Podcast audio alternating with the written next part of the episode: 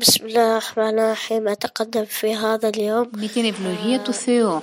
Θέλω να πω χρόνια πολλά για αυτή τη μέρα στους πρόσφυγες σε όλο του κόσμου. Σας εύχομαι χαρά και φωτεινό μέλλον. ومستقبل جميل